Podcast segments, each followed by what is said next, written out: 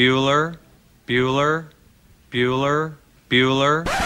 Good morning. Up and at 'em! It's that time. What time is it? Kentucky Roll Call I'm so excited! I'm so excited! with Walker and Roush. We are two wild and crazy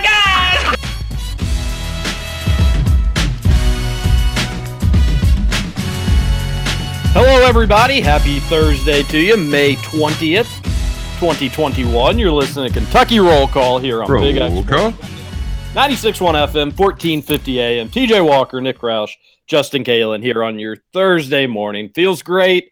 It's going to feel like summer later on. Uh, supposedly, a more of a like May cool down next week where the highs are going to be in the low 80s and still instead of the upper 80s. So, so that'll be nice. But, uh, if you like hot weather, this has been the last few days for for you.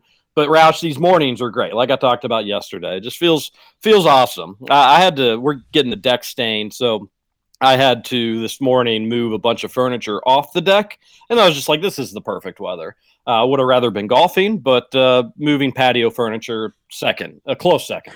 Uh, see, you're doing it all wrong, TJ. You've got to stain your deck when it's. Uh, you got to wait until it's 120 degrees outside, and just and then you get to the point where you don't know if like, am I? Is this sweat? Is the deck stain actually on me? Staining the deck is one of the worst chores to do. Now, I do feel like you. It's it's like if you get the sprayer, it can actually go back kind of quickly but man, it is. uh you, you, I, I don't blame you for paying somebody out, and I'm not going to make fun of you and call you Mister Moneybags for doing Well, so. I, I, that's what I was waiting for because I, I was I was gonna. My first thought was like, well, Roush, you know, I'm not doing it myself, right? When you were talking about how hard it is and you have to wait for a hot sunny day. Did you ever go to my house in St. Matthews? uh, yes, yes, Okay. we would uh, record the uh, Kentucky Yeah, yeah, yeah. there. Of course, yeah, we did that. Um, that deck there, I stained myself with a few unfortunate friends of mine, and it sucked. It was horrible. There were multiple trips having to go up to the hardware store, and then everybody. It was hot, like you mentioned, and then we finished it, and uh, like it, we didn't do a great job, all things considered. like, it, like it was, it started like chipping. You know, a few days later, um, we did a second coat in some of the high traffic areas, but not everywhere. So then it looked a little. It was just it, we didn't do a good job. I didn't do a good job. So I said to myself that I'm never going to do that again.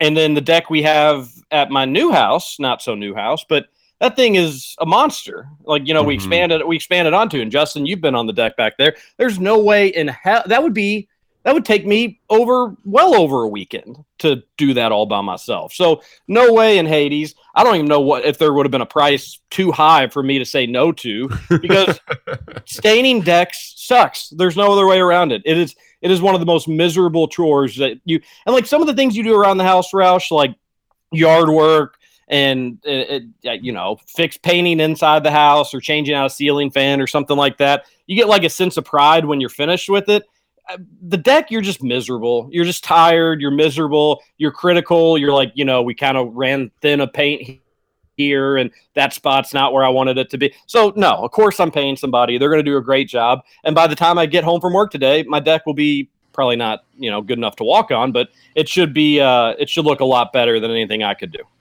If money's not an issue for you, TJ, may I suggest just taking up that deck, getting a Trex deck, then you don't ever have to worry about staining again.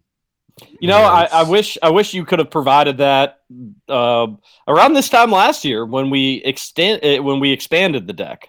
So the deck used to be this terrible radio, but when you came out the door, it just ended right there. And then so we extended it the length of the house. Uh, that would have been a good idea, Justin. Where the hell were you a year ago? Yeah, Yeah, my my apologies. Hey, but uh, I know a guy. If you need one, my dad's a Trex specialist. So there you have it. Oh, Oh my god. That's what it is. Free plug here. Oh, that's exactly what it is. So all your Trex deck needs, you call JK's dad. That's right. I do. Um, the, I think the worst part about all the deck staining, I've got a crappy one. It's one of those things like, well, we're not going to be here very long. We don't need to fix it, and if we're still here next summer, that's going to end up happening. But the worst part of all of the deck staining, though, is that you really have to lay it on thick, and like you can just like, I, oh, here it is. I'm I'm laying this coat on, and like it just the wood just doesn't soak it up at all. Yep. it's very frustrating. It can be awful.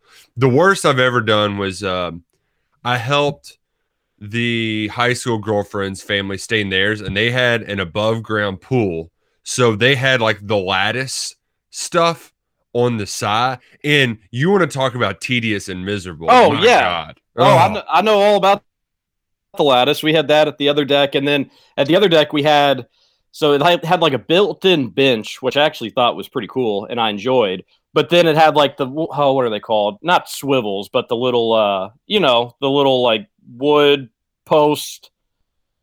Why can't I think of it? Like a wood Anyways, post. it's Yeah. similar to like a lattice, but they're just you know they're thinner wood posts. And painting, and, and we probably had about like fifty Ju- of them. Just the worst. I it was the worst. Yeah, it was almost you know you, you like you couldn't just like get a big brush and just slap it on. You know, you had to be pretty meticulous coming around the other side, underneath you not underneath the deck, but underneath like the the the edges of the deck, like where you'd maybe put a beer can or something under there. It's just once you start, you realize all the little nooks and crannies you got to get knee deep into, and I ain't I ain't about it. So we're not making fun of Moneybags TJ today. So you did it, buddy. You found we we all found common ground in ch- chores we hate doing. Up next, uh, foods we hate. Right? No, no, no. Uh, yeah, you, you you never know where this show's gonna go, but uh, it is it is summer radio. We do have plenty to talk about. Well, day two, probably talking about another U of L scandal. Roush, I was happy that I only had a few a few inspections yesterday because that meant most of the day I was able to stay in the office and listen to local radio. And oh, it was it was great. It really was. It probably wasn't. It probably didn't meet the expectations of what I thought it was going to be, but it wasn't too far off. And and you know we we're not afraid to talk about other shows, and we don't really. It's kind of like a radio no no, but you know we don't care to do that. Uh, I guess we're, we're I guess we're we're the we're the bad boys of radio. Yeah. You you two, which which local show do you think was the most interesting given the news of Dino Gaudio and U of L? There's a lot on a lot of different stations. Who, Okay. who, who- who do you think? Because there is one that was far and away, and like I, I I I would never do this, but I would almost like recommend listening to a competitor because this like first thirty minutes was unbelievably electric. So I I listened to uh Pat Forde on with Andy Sweeney Oh my And- gosh. and the response afterwards because you know Forde's normally one of their guys, but now that he's coming after them, they lost their minds. So that was that was kind of fun for a little while, like having Louisville fans be very mad at Pat Forde. It's like ah, been there, done that. Yeah, uh, that that was entertaining to see as well. You've all seen U of L fans like start to hate him, and uh, Pat kind of doubling down. That was enjoyable. Justin, do you have a guess? I was gonna guess Sweeney too. Okay, Uh, my my other guess would be Bobby V because he was pals with Dino. it was Bobby V, and it wasn't really even particularly close. That uh, that that was electric. I mean, he he basically kind of took up for Dino, and Mm. uh, you, you know he he he covers he makes sure to cover his bases. But if you wanted to like pull some quotes out of there, he called Chris Mack. I don't know if I can. He called him a prick. I don't know if I can say that on air or not. But like, yeah. it, Sure, you can. it was electric. And I was like, you know, this dude works for U of L. And he was complimentary of Mack, and he was like, he's been nothing but nice to like our interactions, but you talk to other people and and, and he, he he spilled all these beans. I mean, it was really, really behind the scenes stuff. Said that Dino and Mack got in this huge shouting match and Mack was was you know confronted him and said, "Why are you acting like you're the head coach? You're not the head coach." And like just painted this picture of nothing but messiness. And uh, and then he you know he took a run at everybody that thought Dino was a bad hire. He was like, unless you said that he was going to be a problem on his way out, you were wrong if he was a bad hire. Uh, which of course is nonsensical. Like he still got fired. U of L still missed the tournament. U of L's recruiting was not doing well. Nope. Like you can st- it could you could still be right by saying, "Hey, I didn't like that hire when they hired him," and it not be because you thought that he was going to try to extort the university on his way out. But highly recommend those first thirty minutes because, ooh, man, it paints a scene of a lot of unrest at U of L uh, with Mack, with assistant coaches, with kind of a struggle for power. And there is no doubt there is this divide with older generation Louisville fans. They are more, well, the classic U of L. Here we go again. Chris Mack, he's just underwhelming after underwhelming, and this this is his fault.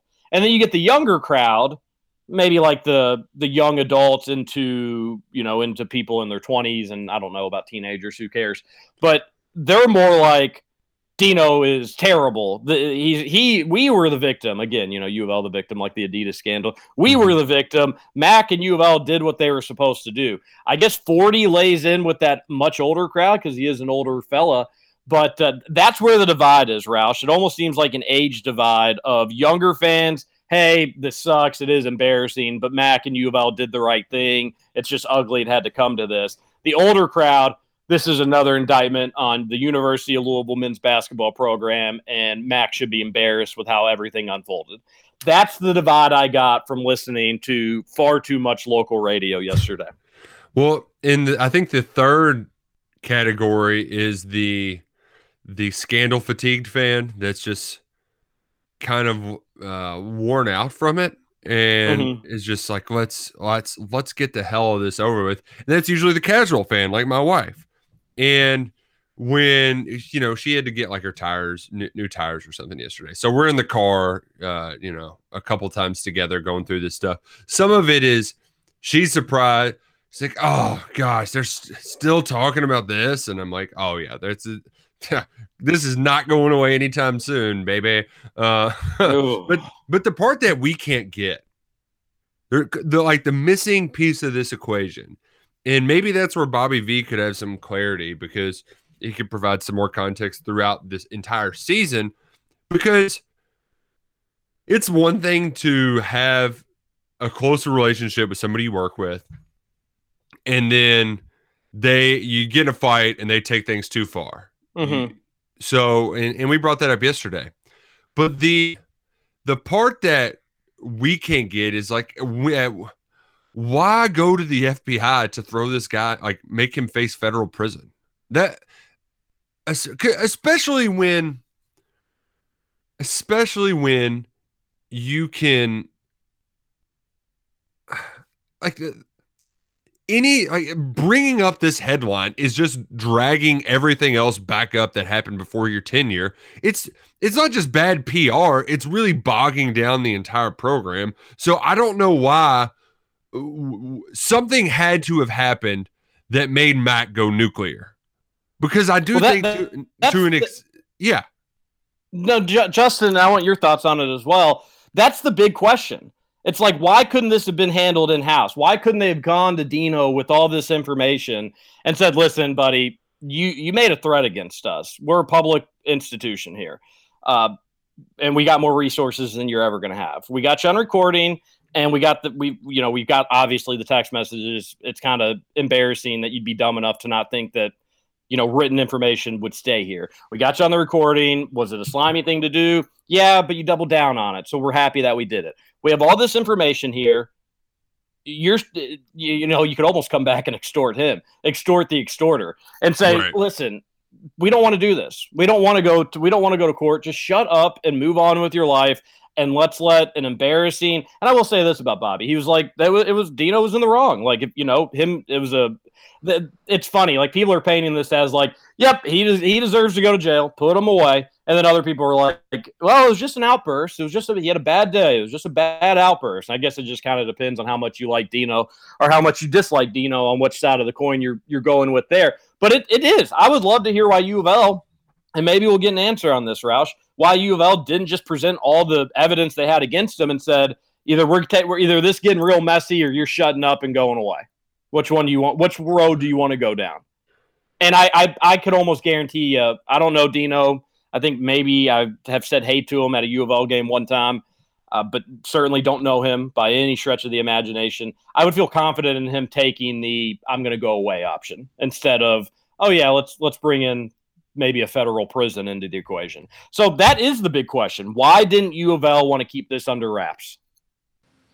in my opinion, with the way Louisville has been um, as a university the past few years with all the scandals and whatnot, this was an opportunity for them to do the right thing and do the right thing in the public eye, at least in in the way that they saw things playing out. It was a chance for them to police themselves. Um, not get anyone else involved. Granted, the FBI did get involved, or uh, supposedly is getting involved, but still, in my opinion, I think it was just a, a position where Louisville was put in to make the right de- decision after years of not making right decisions, but I, I just don't know that it was executed well. So you what you're saying is that they now have an extortion policy at Louisville because it happens so often over there. They're like, well, whenever our college basketball coach gets extorted, this is the rules that we got to go to. And they were just being rule followers. Like, you know what? All right, well, eh, like the HR, Yeah, God bless the, the human resources person over at U of L Athletics. Like, give that guy a raise. He should be the highest per- paid person on campus.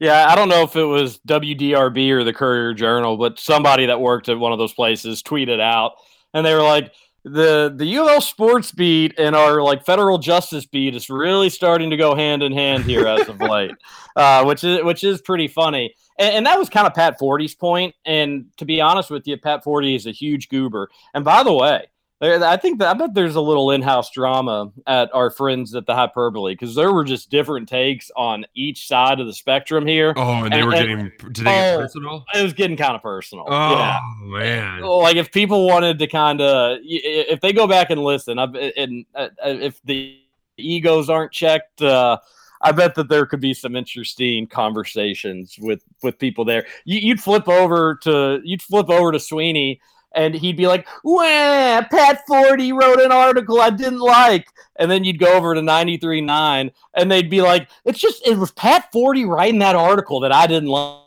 And it was like, ah, oh my gosh, this is electric. It really was. Uh, it was a memorable radio day, and now I felt like we started it off on the right foot. Had Orlando Antigua on the show, and just had a real old grand time yesterday, uh, taking it all in. But that was kind of Pat Forde's point: is listen, even if you think that these violations aren't a big deal.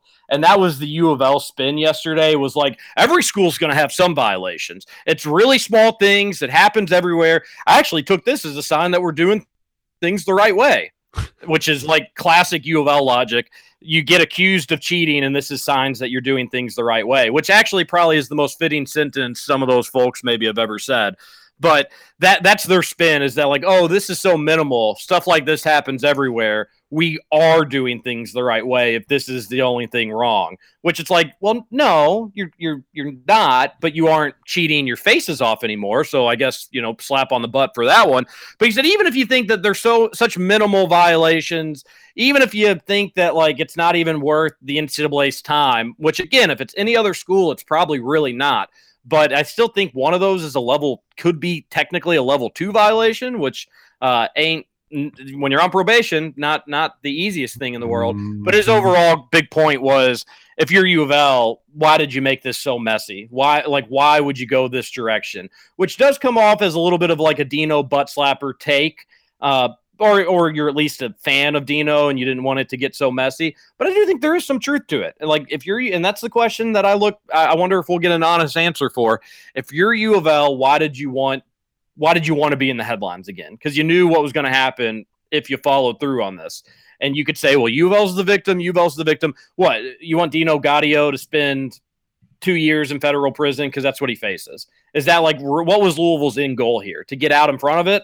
Okay, Right, you're, right. you're you're out in front of it, and look what it look what has happened now. You're you're back in the headlines for another embarrassing scandal. So I, I think Pat's point about that at least deserves an answer from U of L. Why did it go? Why did you take it this far?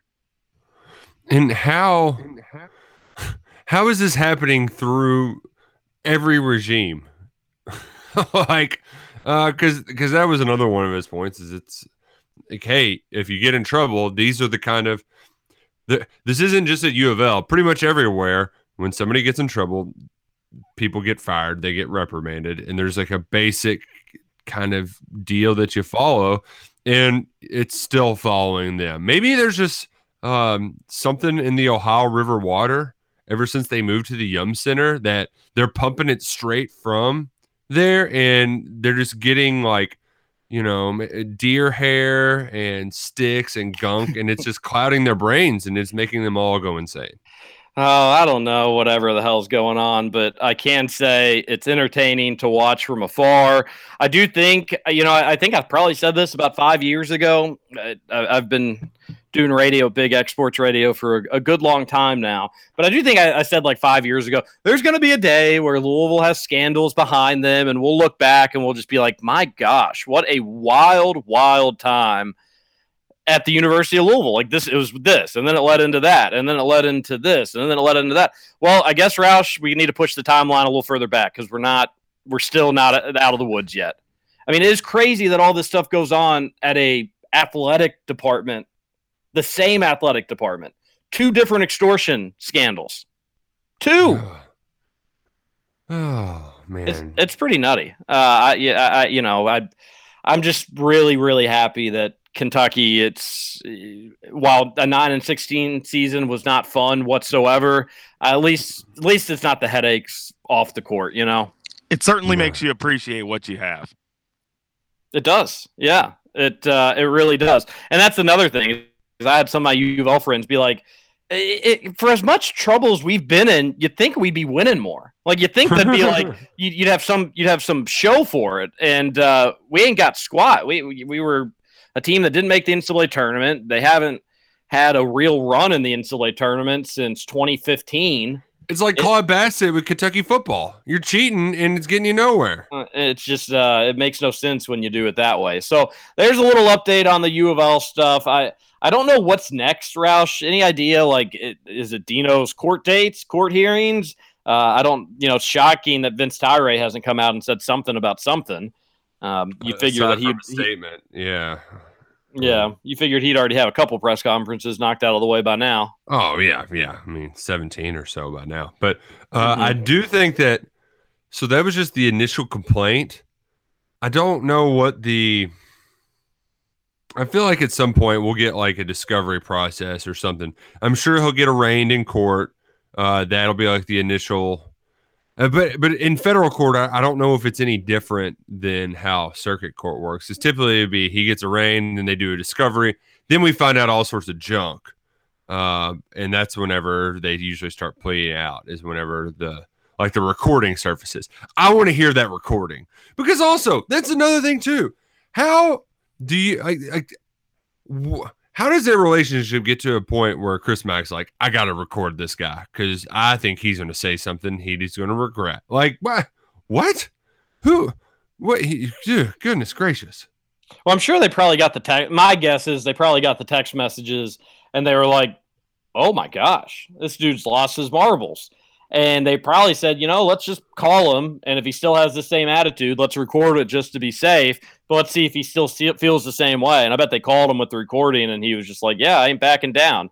Uh, Bobby V told a story, and he and he, he's taking a break from radio for the chemo treatments, and we wish him nothing but the best, and we'll be thinking about him all along the way and he really went out with a bang for his last show for the next few weeks in a in a big way. But he told a story about when Dino was let go from Wake Forest. They brought in a new AD, and uh, Dino did not handle that well. Like he was emotional and maybe said some things he shouldn't have said then. And, and he went as far as saying even when he got to U of L and they play against Wake Forest, that game would mean a lot more to him.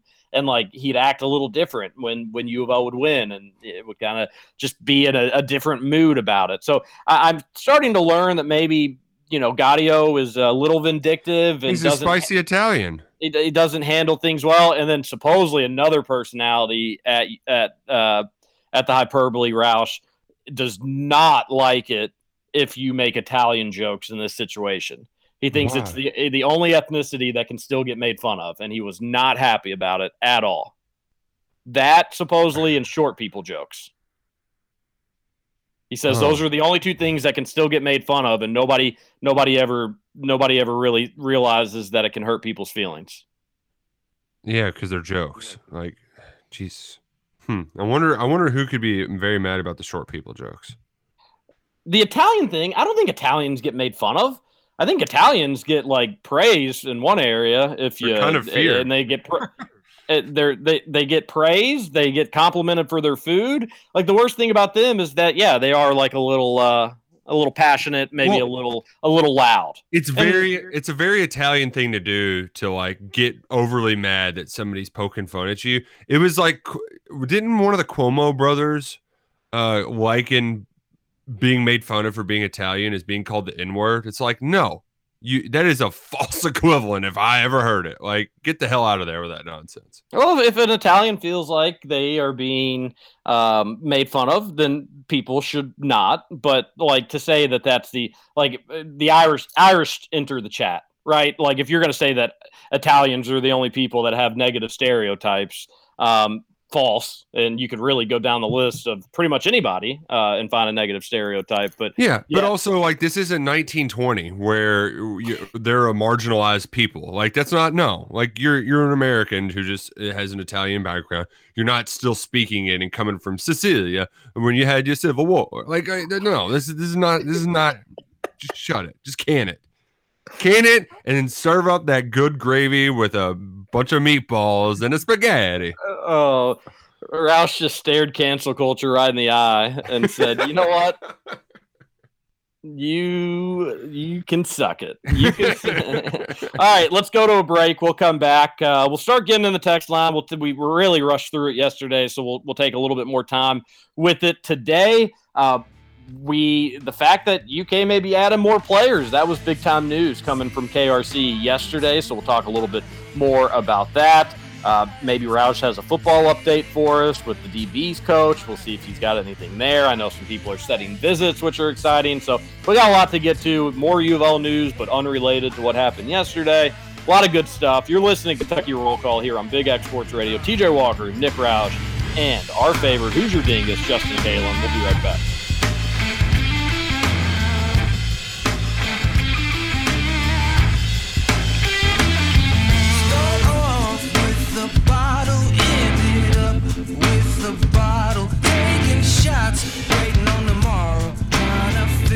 Fill up hollow.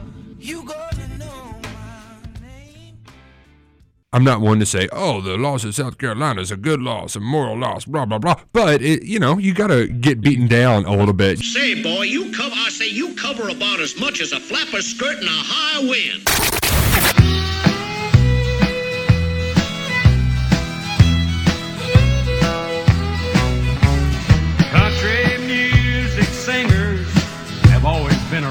Welcome back, Kentucky Roll Call here on Big X Sports Radio, Roll call. 96.1 FM, 1450 AM. TJ Walker, Nick Roush, Justin Kalen here on your Thursday morning. Hope you're having a great start to your day. You may be asking yourself, I'm looking for a rare, large diamond, but I just don't know where to go. Genesis Diamonds. Easy answer. They know diamonds. They've got the largest selection, first and foremost, two to 10 carats. So they're going to have something in your range. They're precious diamonds, straight from the diamond cutters, offered direct importer prices. So you're not having to pay the middleman. There's no upcharge. You're basically getting what you should be getting for the price that the that the that the middleman gets it at.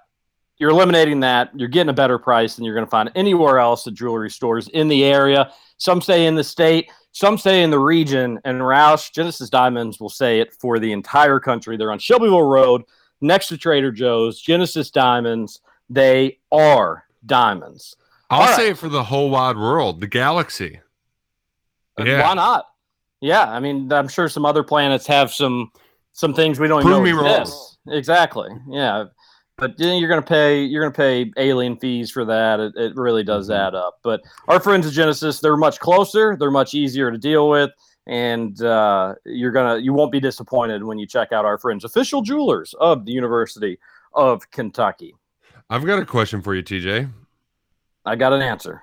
Well, you you text us pretty late. Were you up late watching the Lakers and the Warriors last night? No, I was not. That was just a waking up in the middle of the night, had trouble falling back asleep, so I was kind of reading some emails and just uh, on my phone for about an hour before I could fall back asleep. But during that hour, I I did watch uh, a very sped up fourth quarter of the Lakers game. So I I didn't see the entire game, but I did see. I thought the Warriors had them, and of course LeBron goes flopping and does LeBron things, and yeah, he hit the the, the deep three from what about like twenty six feet, twenty seven very, feet very out. deep three. Yeah, Yeah. super deep three that put the Lakers ahead. But I did it. I, I I bought into the fact that I thought the Warriors may actually pull it out. I was trying all my jinxes. I even threw twenty bucks on the Lakers, uh, g- given five points. So I lost that bet unfortunately. But I really just wanted one. The Warriors versus the Suns would have been an awesome series. I think more fun than what the Lakers Suns is going to be, unfortunately for Phoenix. And then I wanted to see Lakers versus Utah because I think that would have been a more fun series. But but the Warriors Utah will be good. The Warriors are going to have to beat the Grizzlies. Uh, the Spurs made that game interesting in, in the early cap. Did you watch any of the NBA last night, Nick Roush? Yes, I I got probably most of the fourth quarter of the Spurs Memphis game. Saw Keldon Johnson hit some threes, uh, and I I made it. I don't know if I made it to halftime of the Lakers game or not. By the time I fell asleep, but it was just it was way too late. Way too late to have a basketball game. But I I missed a lot of I I missed the part where the Grizz pulled away from the Spurs because I was putting on like it was overtime playoff hockey series was tied one on one between the Caps and the Bruins, and it's not Doc Emrick, but Kimmy, Kenny Albert's got a real hockey kind of sounding voice as a commentator. So I was, you know, kind of enjoying it. And that game had the worst ending you that like you could possibly have. They're in the second overtime, and you know, overtime playoff hockey is pretty. eh, You know, you're white knuckling it, and there's a lot of anxiety. It's golden goal first one to score wins, sudden death, and they lost because the goalie the goalie went to leave the puck behind the net for his guy, and the guy just didn't go for it until he realized that the dude for the the the Bruins was going after the puck. It was a miscommunication. I'm, I'm sure it was something with like the hundred hours wearing on him. And the guy for the Bruins just scoops it up and slaps it in before the goalie really has a chance to react at all. It was such a brain fart. I can't even, I don't even know what to liken it to because it, I mean, it wasn't an own goal, but it was, you know what? It was kind, it was kind of like when um, the U.S. tied England in soccer when the goalie duffed that one that rolled back in the World Cup a few years back, and then they didn't move on. That's kind of what it reminded me of. It was just so stupid. Uh, I- I felt bad for him. Yeah, that was 2010, right? Where we we tied England and people in England just like Lost you- their minds. Yeah, you would have thought that they had gotten bad battle news after World War II or something like that because I think I think we moved on because of it too. Like that was their way of keeping us out. But since we tied, we could beat Algeria and then move on. Yeah, that World Cup, that was electric. And by the way, little uh, soccer update. Louisville City is hosting San Diego, the coach of San Diego, Landon Donovan, on Saturday night. So Mm. there's a little part of me that wants to go and just thank Landon Donovan for all the uh, all the good USA soccer memories Isn't-. Isn't he like a part owner too? I don't know, but they were the team that I guess I, I think it was last season, could have been two seasons ago. You know, pandemic time changes, but they were playing and they have an openly gay player and somebody on the other team. Oh yeah, I remember So- going over this. So Yeah. they just they forfeited the game right there on the spot, and uh, and it cost them a playoff spot. They were gonna they were gonna be in the playoffs, but since they lost and with the, how the the every and you people were like USL, you need to let them in. They did the right thing, and so he he was the coach when all that went down, and uh, people were actually proud of the way he stood up for his player and.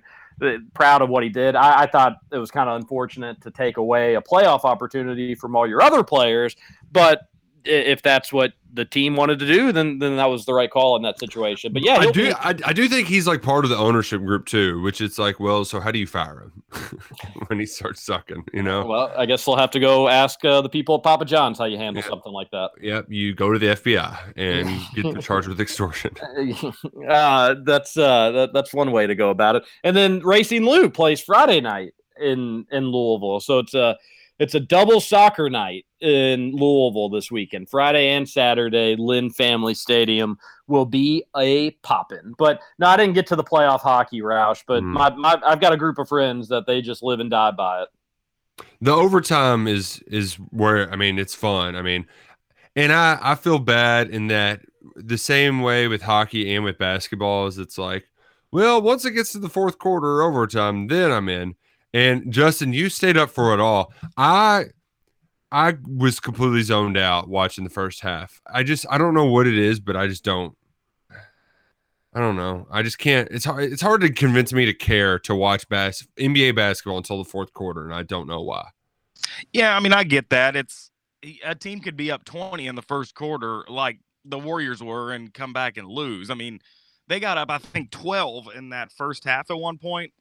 And my roommate looked at me and he was like, Well, Lakers aren't the favorite on the money line anymore. And I was like, That's because they're begging you to take the Lakers on the money line. I mean, and I get I get that, Nick. I mean, it's eh, fourth quarter is when all the action happens. Teams actually play. They play defense. Um, they're making more shots. Fourth quarter NBA basketball action, especially in the playoffs, is where it's at. But yeah, Yeah, hockey, hockey's I- the same way. I mean, hockey. I'm with you on that as well.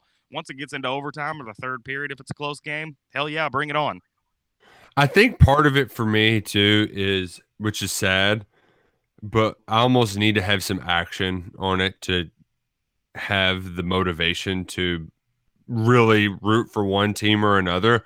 But I don't know the NBA well enough to just like risk losing money over it to care. So I'll, I'll wait a little bit later. I think it's dumb that they're like, these are the play-in games, but it's not the playoffs because Marc Stein tweeted out that this is the first time that the Spurs have ever missed the playoffs in back-to-back years. I'm like, no, these are the playoffs. Like you changed this NBA. These oh count. gosh. Oh no. So you're telling me we're gonna have like another first round of the NCAA tournaments, the play-in games, but it's tech, and then the first round's the second round, and we got we Yeah. got we got a that situation going on here. Yeah, yeah, exactly. So Oh. they're saying that the Spurs technically didn't make the playoffs. I'm like, "Uh, yes, this is the play. Like, I know they're not a one through eight seed, but they're a nine or a ten, and you made this happen, NBA. It's your bed. Lie in it.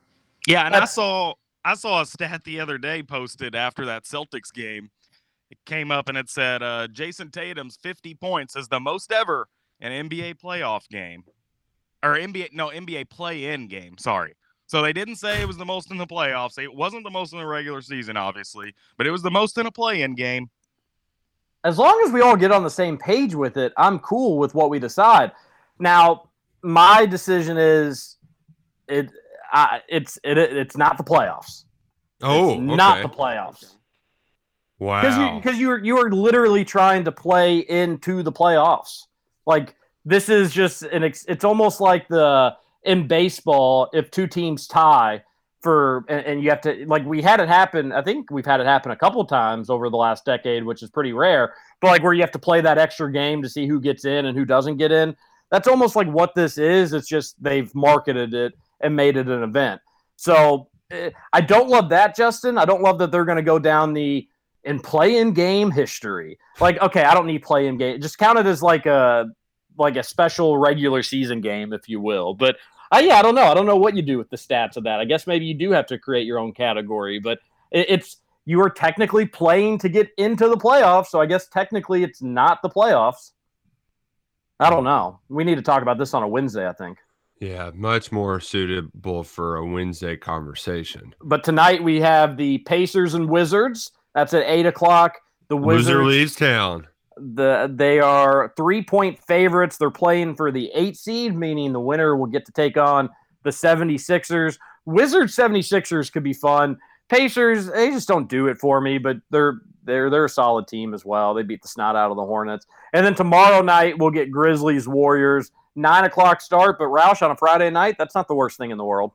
No, um, but I mean, does anybody expect the Grizzlies to beat the Warriors? No, but maybe Ja Morant No. will like have a big half or something. I don't know. You're, you're right. You're, you're totally right about that. It was kind of weird to see Keldon Johnson like he was guard, he was tasked to guard Ja Morant for a lot of it, and but just like to see Keldon out there holding his own, good for him. I it- Yep. that Spurs team was not a Spurs team. Well, they're they're missing good players. Uh, they normally have more good players. like Rudy Gay. Rudy Gay, what, you're still in the NBA? How? it- How about Pop with the old Trevor Kelsey haircut? Oh, oh I- gosh. I, did Hasn't- not see that. Yeah, he he hasn't cut it in 18 months. Oh my gosh, Pop's hair was past his shoulders, just like the long white flowing locks. That's exactly what Trevor's doing. Exactly.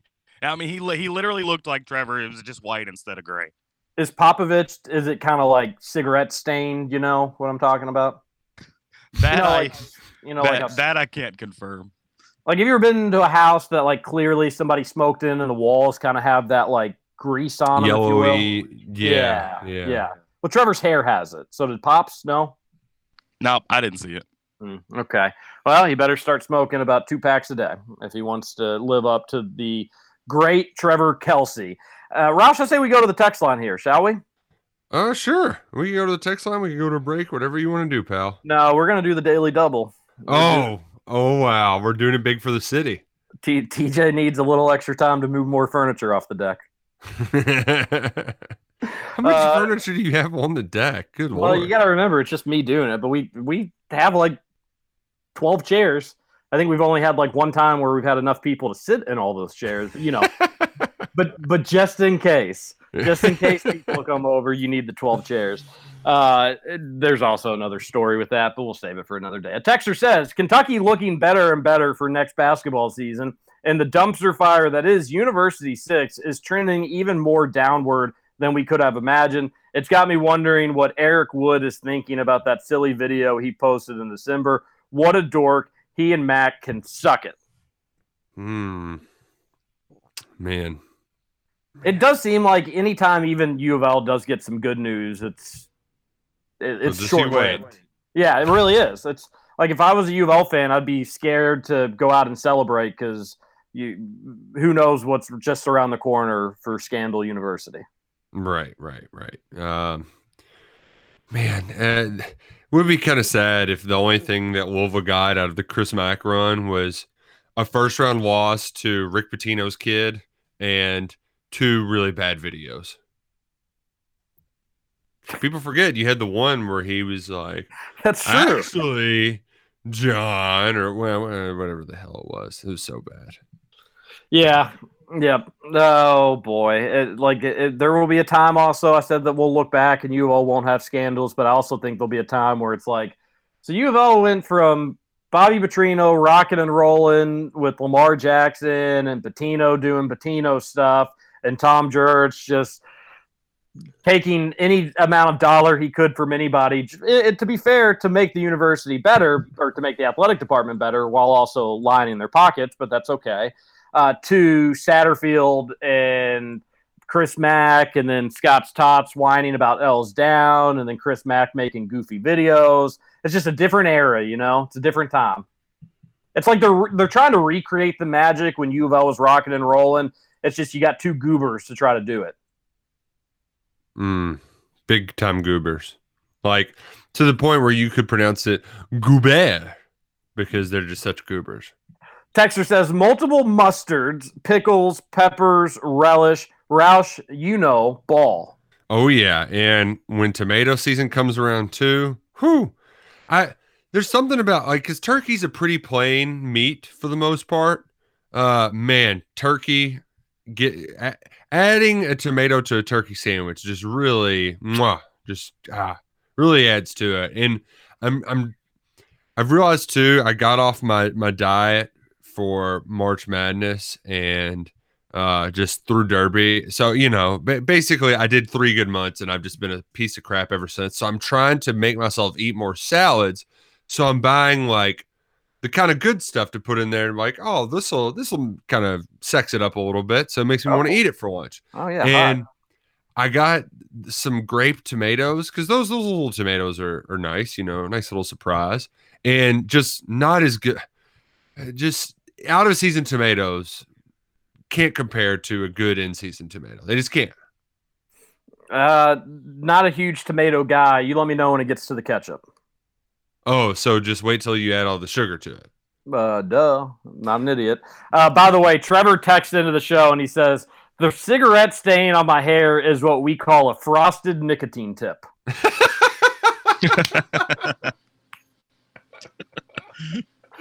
How about the big guy being up early? Wow. Was that two days this week? Pretty crazy, huh? Man, Man. really crazy. Yeah, he. uh Frosted nicotine tips.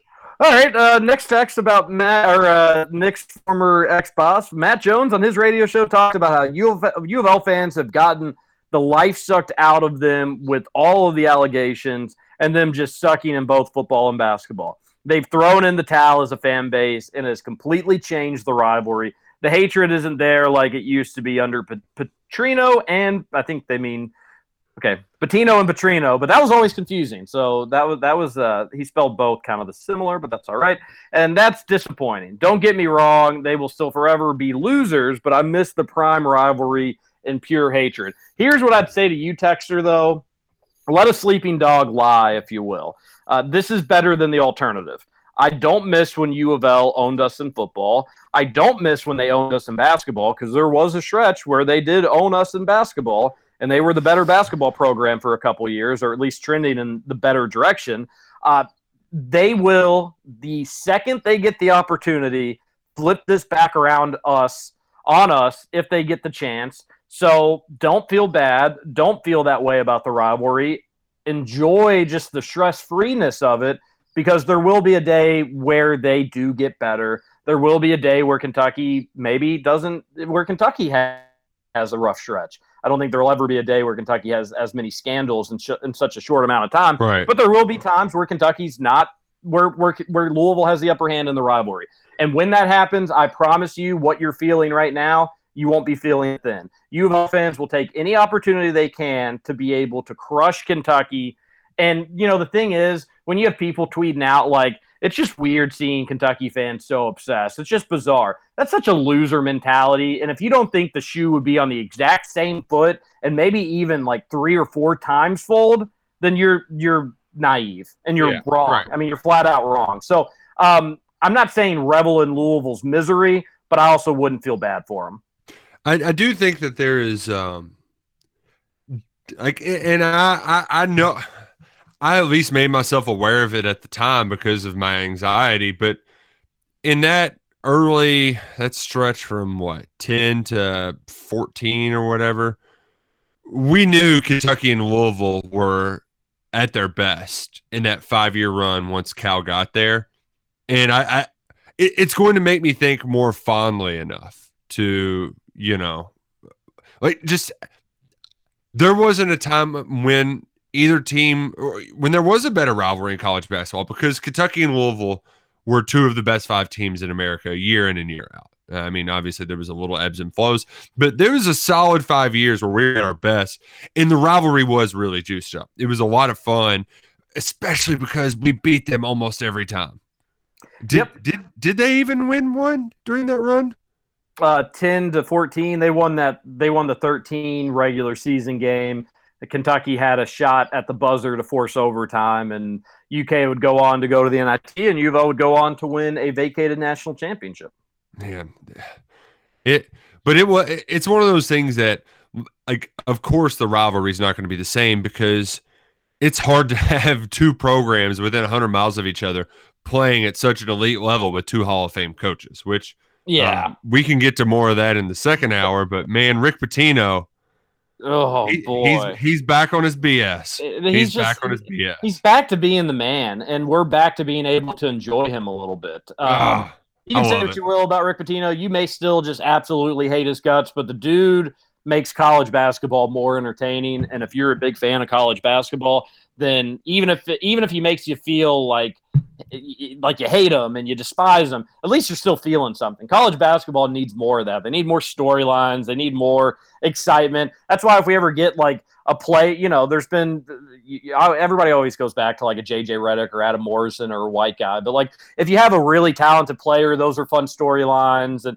you just need you need more of them. So Rick Pitino talking again, stealing players from U of L, kind of. Yeah, that's a little bit of a stretch. Stealing is doing a lot of work there in that sentence, but it's nice to have him back. We'll need to we'll need to talk about him as well. And I'm sure that texter, the most recent text we just read, they'll probably come back and say, "Oh no, I'm glad that we own U of L and I enjoy that." I just missed when it was a little like like you talked about, Roush, from 10 to 14, where both programs were top notch in college basketball. Yeah, uh, I but that's why you had to appreciate it when it happened. You know, when Rick Pitino was flicking off UK fans on his way out of Rupp Arena, like you had to just eat that stuff up because things aren't like that often. And you could say the same stuff about Duke and UNC with Roy and Cade. Not nearly the animosity that UK U of L have, but those were two Hall of Fame coaches, some of the best to ever do it, and now that's gone. You know, Right. so college basketball world quickly changing. Enjoy what you can. Enjoy John Calipari while you have him, and don't feel bad for the University of Louisville. Shall we go to our daily double? Let's do it to it, Lars. Okay, we'll come back. Hour two of KRC coming up next. We got a lot more text to get to 502 414 1450. Keep 'em Finish rolling This is KRC here on Big X Sports Radio. TJ Walker, Nick Roush, Justin Grove.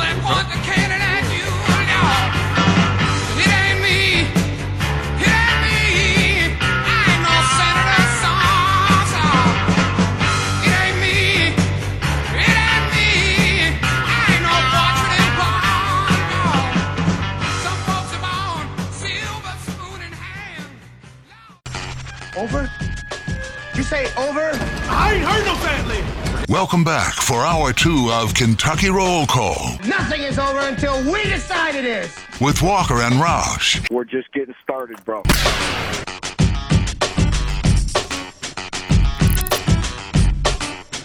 Welcome back. Hour number two of Kentucky Roll Call. Roll call. Hope you enjoyed our daily double dip there, but we're back and better than ever. Just like we had gotten a delicious lunch or dinner at Salsaritas. It's too early. Salsaritas isn't open yet, but they will be soon enough. And if you don't have lunch plans today, call somebody you haven't talked to in a couple weeks. See if they want to grab a quick bite. They're going to say they're going to come up with an excuse and they're going to say they're too busy or the kid. They're going to say no. In that case, though, you tried, and then you can go to Salsaritas and enjoy the best company. That's your company and you won't have a better meal when you do it. Burritos, quesadillas, tacos, nachos, wildly addictive sauces. They've got it. They've got it all. They've they, they have anything that you could be looking for for a delicious and nutritious lunch. Two locations, Middletown and St. Matthews. Middletown has a drive-through, so you won't even have to leave your car. We always remind folks download the app. It's going to save you money. It can save you time because you can order online. Literally go into the store, pick up your bag that has your name written on it, all nice, big, and pretty handwriting. You go and you grab it. You have your lunch. You can eat in the car. You can take it back to the screaming kids, your office with your miserable coworkers. But that's going to make your day better. Just a little dose of salsaritas goes a long way. Middletown, St. Matthews, check them out. Roush, what do we got to start hour two? What's um? We, we kind of teased Rick Pitino. Oh, you don't. You don't. You, there ain't much time if you're teasing Rick Pitino. Oh, there it goes. We, we said all we could say. and that's the tease. Um, all right. What? Yeah. So he takes Quinn Slazinski from. oh man, well, not take. Uh, announced he was transferring Louisville. I do like the spin from U of L fan, and I do think there's some truth to this, but you have to also look in the mirror with it as well. Uh, well, you know what? I'm actually just going to read the tweet. It was Rummage's tweet, Ooh. and uh, let me let me pull it up. But he he com- uh, Quinn Slazinski commits to Iona, goes to play for Rick Pitino. Never really came into his own as a uh, Cardinal. Just didn't really get a ton of opportunities. But U of L needed a front court player to emerge last season, and he didn't really. Uh, he couldn't make it happen. But anyway, something along the lines of, and I don't know if I can find the. Okay, here it is. I'd like to point out that the guys that transferred out went to LaSalle, Grand Canyon, and Iona. And the guys that came in came from Marshall, Florida, and Miami. I'd say Chris Mack knew exactly what he was doing when it comes from the transfer transfer portal. And that that tweet literally makes my brain hurt. right? Because Marshall, Miami, basketball powers, and no offense, Florida hasn't really been relevant on the basketball scene since 2015. But also, it's like, how can you evaluate talent that's going to Iona and LaSalle? Well, Like, that's that, that- that's the other point. Za- this Xavier, buddy. Like you're at Louisville, in ACC. Totally. Totally. And that's why he doesn't really understand that, like, even if he thinks that this is a positive tweet, it's actually got a pretty negative backside, Justin, because you got guys that you thought were part of the Super Six, Super Six recruiting class that you spun as the best recruiting class in the history of Louisville, mind you, or at least second best, because uh, they the, the one in 2008 or 2007, whatever it was, was pretty damn good itself. But anyways, and they end up going to play for the likes of LaSalle, Grand Canyon, and Iona. Like that's that's a you issue. That's not a ha. We got out the bad apples. Why were the bad apples even in there? And why were you getting players that are LaSalle, Grand Canyon, and Iona uh, quality? And then to spin it back and be like, but don't worry, folks, things are okay because we got players coming in from Marshall, Florida, and Miami. Who's making? Who, who's feeling good reading that? Like oh, basketball power Marshall. Oh, Miami and Jim Larrañaga, who have just been doing God's work down there. Oh well, they've been beating Louisville, so you know. And then Here's Florida the- fans, Florida fans want white out, but there, there's no spinning anything negative about Noah Locke. That's a great get for Louisville. The other guys, no, give me a break. Here's the funny thing about the situation. When you look at LaSalle might be the exception, but Grand Canyon, Iona likely well, they weren't in the tournament either. I was gonna say No, they LaSalle, were. Iona, Grand Canyon, all all tournament teams, or at least three teams it seems like are in the tournament every year. Flor- uh, Florida, Miami, and Marshall. Florida was in the tournament. Marshall and Miami were not. So that to me is just that's funny. That's true. Justin- Iona and Grand Canyon didn't make the tournament, so maybe those schools are better than Louisville. Is, Ju- is that where you're what you're saying, Justin? I think, Maybe. I think that's what he's getting at. Justin, can I can you be candid here for a second? I can try. Are you starting to like look down upon U of L a little bit? Um, you know, yeah, maybe. Yeah, I mean, I, I not in. It's not something that's intentional, but I think just coming in here and doing the, this show day in and day out, it just, it just it wears on you and it gets you. I don't I don't know the right way to say it. You all are brainwashing me almost because now I because I mean I and it's not Yes. just with Louisville. I I sat there and I watched the last three games of Kentucky volleyball. I've watched a Kentucky baseball game. Like you all are Oh, sorry. brainwashing me, and I'm I'm almost feeling like I need to crawl the rabbit hole before I just get too deep. No, no, you're doing just fine. Although, uh, Shay, uh, you know, I'm sorry you had to watch a UK baseball game. That couldn't have been too much fun for you. But uh, like, I, from an outsider's perspective, or not being a fan of either program, I guess not necessarily an outsider, Roush, but like, I'd feel a hell of a lot better about IU's future than U of L's, and I don't know when the last time I've said that. Hmm. Because like I wasn't, Yeah. you know, I'm, and I'm not even crazy about the Mike Woodson hire, and I wasn't crazy about the Archie Miller hire, but and Mike Woodson's doing some of the same things Archie did, getting getting players in that people are getting excited about. So we've seen this story before for IU. It's just when you know the pedal hits the road, what happens with IU? Well, they end up not making the tournament. But right now, I just feel like IU's in a much healthier place. Justin, I maybe maybe I'm maybe I'm too in deep with like U of L scandals, but if I was an IU fan, I feel like I'd feel a little bit better about the next three to five years than if I were a U of L fan. There is no little bit better about it, TJ. I feel a lot a bit better. And in case you forgot about the basketball team and Mike Woodson, three head coaches. Just saying. But, I mean, Louisville, it's just it it just seems so bad. Whether you're a Louisville fan or looking at it from the outside, for how many years now has this been going on? I mean, Louisville has just been minute compared to everybody else in in, in almost all sports. Well, and and here's the thing too, is the Cards need a shot in the arm, and Chris Mack's shot in the arm was, I mean, you know, he likes mojitos. Like that's not strong enough. You got to have something a little bit more chutzpah in there to to get you going. And wearing a Louisville jacket and throwing your L's up at Fourth Street, like that's what Johnny uh, Redbird does every Friday. You know, like they need they needed something more from him. And we talked about this when he was hired, and Johnny They- Redbird. and I think it was that I I forget who exactly it was the team with like Nwora and they just they really screwed up down the stretch. It wasn't this year, but the year before when they actually had a solid roster. I think you mean And- 19 when they lost the Little Pitino in the first round. Right, right. You're like, hey, you should have a pretty good team. And this is when you need to make the most of it because it's going to get worse before it gets better. And and he didn't give a good enough shot in the arm. And couldn't capitalize on recruiting because his Super Six ended up at LaSalle and God knows where else. Like that, that was supposed to be your big year to capitalize later on, and it didn't happen. And for what it's worth, guys, and I know this is probably not going to be a very popular take on this program, um, but growing up, I mean, we've been through this. It was Indiana or Kentucky in my family, so naturally, I hated Kentucky as a kid. I mean, I, I absolutely despised Kentucky, and for that reason, Louisville was always my number two team because we had a common denominator in hating Kentucky. So I would, if if Indiana was doing bad, I would always cheer for Louisville. But that, admittedly, like we've talked about, has flipped for me. Um, I don't know if it's even since I've been doing this show. I think it probably happened a little before that, but now I'm I'm I'm in favor more of Kentucky than Louisville at this point in my life. I would say. Well, that's good to hear. It's great, but you know, Roush, Justin's not alone in that. Growing up, I noticed a lot of that.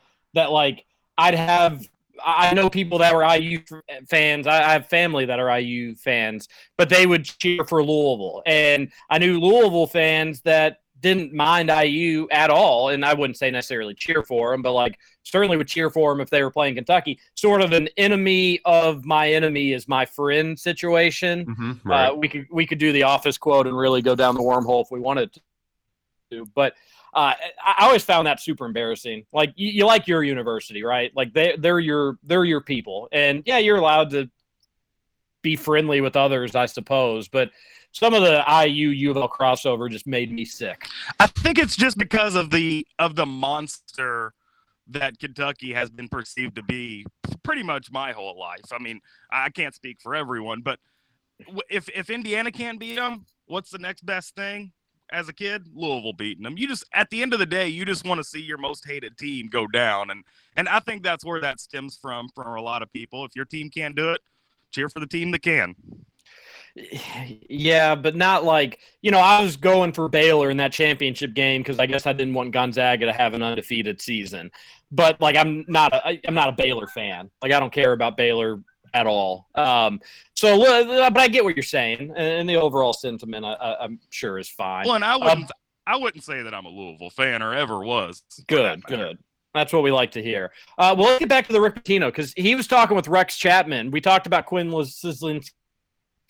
Uh, that seems like a good fit for him. That's that's probably the level of ball he should be playing. Should be a nice player for Pitino. We wish him nothing but the best.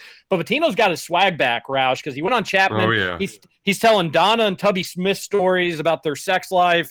He, he he's uh he's talking about John Calipari. It's just we were getting a little Oh, bit yeah. of everything. He said, "We are the only two coaches to take three different schools to a Final Four, and when I take Iona to a Final Four, Cal will never get that from me." Oh, and uh, they talked about his tattoo too. oh And yeah. He said, "If I win at Iona, I'll get it on my forehead like Mike Tyson." Okay, somebody write that down. oh man, that's great, Dude, Oh. I'm telling you, he's gonna turn Iona into something special. I like th- this is not me falling in love with Pitino, and a big part of this Roush is the transfer portal. Like he he's gonna feast in the transfer portal once. Like I think they're gonna have a good year this year. They've always been the cream cream of the crop in their conference, so they'll probably win their conference again. But he'll start getting momentum. People are gonna start to notice him more. The the name Rick Pitino will start to kind of reemerge in college basketball as it's already doing currently. And then I bet he'll be able to just go get some transfers and Yeah, he, he will he'll make the second weekend of the NCAA tournament with Iona in the next three years. I'll guarantee it. yeah. I mean, I, I was, I was going to go five, but that's not spicy enough for me. So next three years, he'll get to the second weekend of the NCAA tournament with Iona. Rick Pitino's a good coach, man. He, second second weekend feels like the cap though. you don't I- think he can ever get to a Final Four? No, Man, no, if- just but if, Lo- if With Loyola Iona, Chicago, no. well, if Loyola Chicago can like knock on that door twice, Yeah, but Loyola Chicago is at least Missouri Valley. Like they're in the MAC. They're not even in the real MAC. You know, like that. George Mason made it. They're in the colonial.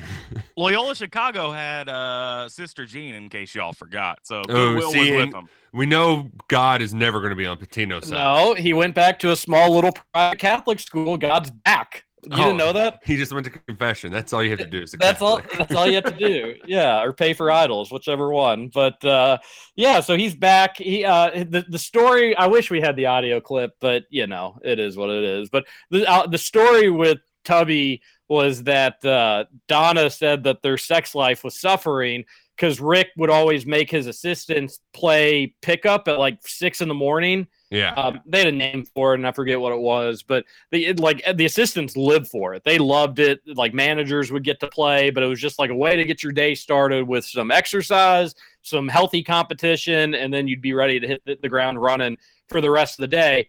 And uh, Tubby loved the game so much that Donna joked, or maybe it wasn't a joke, that he would sleep in jockstrap and that way he could wake up and be and be ready to go to get over to the six o'clock assistant games. But it's it's fun. It just I, I'm gonna I'm gonna miss this age of college basketball. It's already changed, but it was the the age of college basketball we grew up in, Roush and Justin. And uh, when you hear stories like that and you hear Pitino, I never bought into the fact that those two despised each other. I think Cal- Calipari wanted to destroy U of L, and I think Pitino wanted to destroy UK. So they wanted to obviously defeat one another. I don't think they ever personally hated each other. I thought that was always a false narrative. It's fun hearing him talk about one another. And you know what? I bet Kentucky and Iona play a game. I want UK to bring Iona into Rupp Arena. I want us to let bygones be bygones with old Ricky P. Give him a warm reception, and he can turn that middle finger into a gentle wave to the crowd as he blows kisses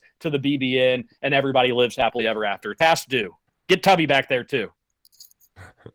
I would love to see him blowing kisses. That would be. Wouldn't it be amazing?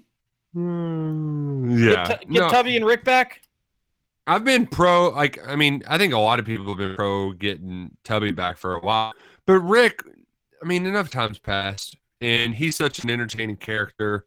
And there, there is a larger portion of the fan base than I think most people think that is like I hell I, I remember in the heat of the rivalry, right? Uh, what we were just talking about, 2012, 2013. And I, I worked for an attorney in Lexington who was in school in like 96, you know, so he grew up with those teams and Rick resurrecting the program.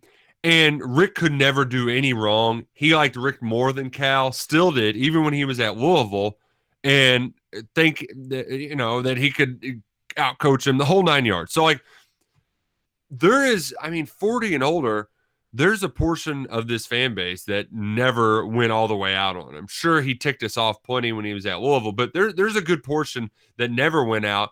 It's it's just that he was at Louisville for so long that I think it's it just is going to take an extra year or two to be able to to bury that hatchet, if you will. So uh, I I I would like for it to be sooner rather than later, um, but it needs to happen. So that makes sense from Pitino's perspective, but why hasn't Tubby been back? Don't know. I Well, think the, uh, Memphis was part of the problem, right? He was, and if you know, if he could have stayed long enough at Tech or Minnesota, maybe it would have happened. But you know, they like to schedule these games out. uh, Basketball not quite as far in advance as a football game. I don't know. There's really no. I I, I don't know, uh, and I'm a little disappointed. Like in all in all sincerity, it'd be nice if they could have that moment with Rick Pitino. Maybe it's pie in the sky. I, I would need to talk to people inside the athletic department uh, about where the feelings are with that sort of deal. Tubby, there really is no excuse for. Uh, that dude won a national championship. He gave it his all.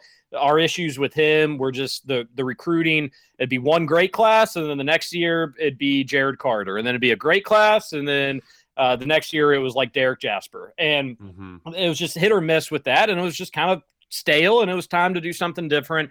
Uh, he was close. Uh, the the 03 and 04 and 05. It's just like teams were so good, and the fact that neither could come away with, with a Final Four was so disappointing. Not necessarily Tubby's fault, but that's just the NCAA tournament. But that's kind of what you got to go off of.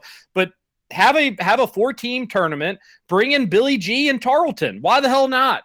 Let bygones be bygones. If we don't have Billy G, we don't get Calipari. If that if, if that doesn't if that doesn't go the way that it does, and you may say, well, maybe we could have gotten Calipari the first time. Well, then you get the Derrick Rose scandal if that happens. So everything happens for a reason. Life's too short. Kentucky basketball, a big community at the end of the day, a big blue family if you want to be a little corny with it, and let's let- let's let's have a fun weekend by bringing back some former coaches, allowing the fans to show their appreciation, and two, it it built up maybe a little goodwill for a fan base that anytime anything goes wrong, uh, we could we could afford a little goodwill. especially in Tubby's case because I don't his jersey's not up in the rafters, right? Correct. Yeah, get get yeah. Let's let's have that. Uh, hang a couple jerseys. up. Like the, the fact that UK, I know I don't want it to be North Carolina where you've got seventeen hundred up there, but like the last one they hung up was who? Mashburn, or was it Delk? I don't know. I thought that like once uh, John Wall got inducted to the Hall of Fame, that his jersey was going to go up there, but I, I guess that has not happened.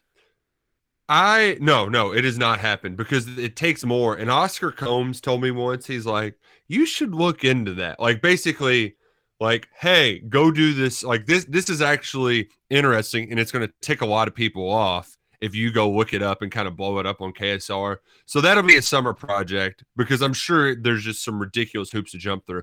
But the fact that in the last 20 years, Kentucky has been Kentucky and there's no new things in the rafter when we've got Phil freaking Grawemeyer up there. Who the hell is Phil Grawemeyer? Like, c- come on, get, get get on it, get on it. Who who, who is Phil Grawemeyer? I mean- You I mean, guys don't think know Phil Grawemeyer? what?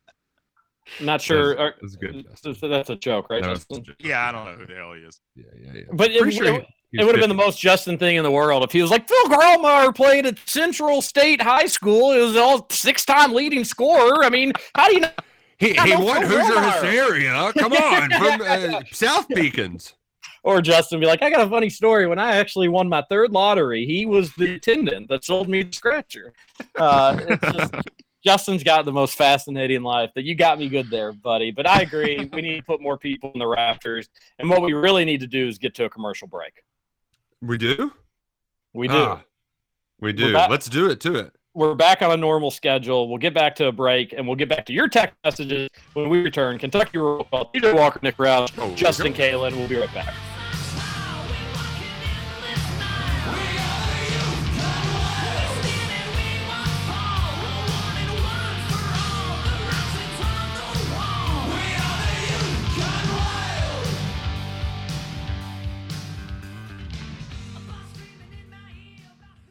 Welcome to Kentucky Roll Call. Learn to play golf. You mean golf? Golf! Frisbee golf, Jerry! Golf with a frisbee!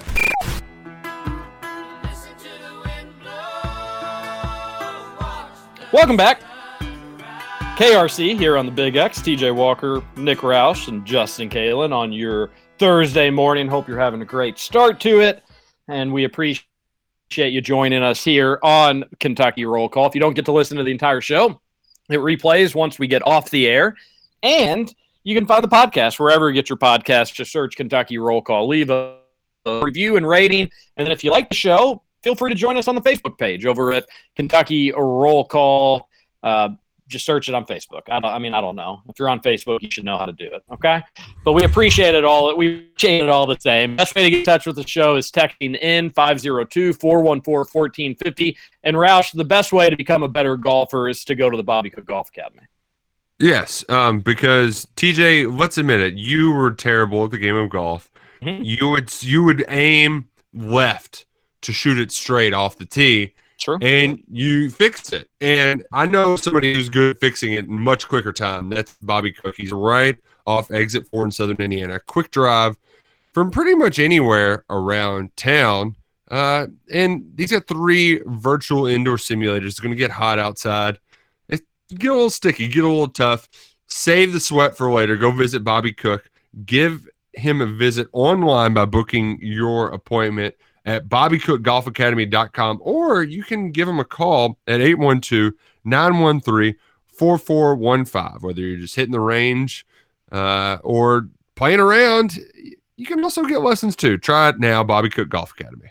Yeah, you'd be a goober not to, I think is what a lot of people are saying. And once you get better at golf, And by the way, like we said, it's sticky today, but in a week it may be a little bit nicer. You can get better at golf with Bobby Cook and then use your 2021 Big X Sports Radio golf card. What Macaulay Culkin hands on cheek situation. That's right, folks. Get better at golf and then tear up these nice, beautiful courses. Chariot Run, Old Capitol Golf Club, Elk Run, Valley View, and Christmas Lake in Santa Claus, Indiana. After a few lessons with old Bobby C, you'll go to those courses and you will make them your B. Uh, you can play for under $25 a round. 2021 Big X Sports Radio golf card. Supply is limited, so you're going to want to go ahead and get those today. Father's Day in under a month, folks. That's correct. Under a month until Father's Day. So don't delay. Get yours today. What do you say? BigXSportsRadio.com, 812-725-1457 is the number, 812-725-1457. Call and get your Big X Sports Radio golf card. That's what we call the advertising daily dip there, Roush. Ooh, we did it. Pay the bills Thursday. Uh, we also have a football coach that is better than Jim Harbaugh. You heard it right, folks. Vince Marrow was right. Kentucky greater than Michigan. The lock poll comes through again. Man, Michigan fan, take out your suck it and suck it. You've been awfully quiet lately because you know that you're a big loser out there. No. Uh, because CBS. He got he got he got blocked and then the number got deleted, so we can't unblock him because we don't know the number. Oh, dang it. Um, Yeah. Well, either way, CBS they ha- released their rankings of their it's it, they rank all Power Five football coaches. They do this every year. Kind of shows you where coaches are going up and down, where they're the top analysts believe they fall. Stoops cracked the top twenty-five in after the Lynn Bowden 2019 season. They were really impressed by the way he adjusted on the fly, and he stuck right there at number 22 this year, one spot ahead of Harbaugh. Big old suck it to Jim Harbaugh. And also a big suck it to Scott Satterfield, who dropped 14 spots. He was the second biggest dropper. What's he at? Uh, 18 now? I think it was uh, 45th. So firmly middle below average. And uh, also below average, Tennessee, they can suck it. Uh, Josh Heupel was 52. And something that's really important, TJ, when we're talking about this upcoming schedule and kind of breaking it down the more and more, uh, you know, we're 100 days away from college football right now, uh, from week zero. Uh, so that means Kentucky's, you know, 100 and change. But two of the worst three coaches in Power Five football are SEC road games for UK.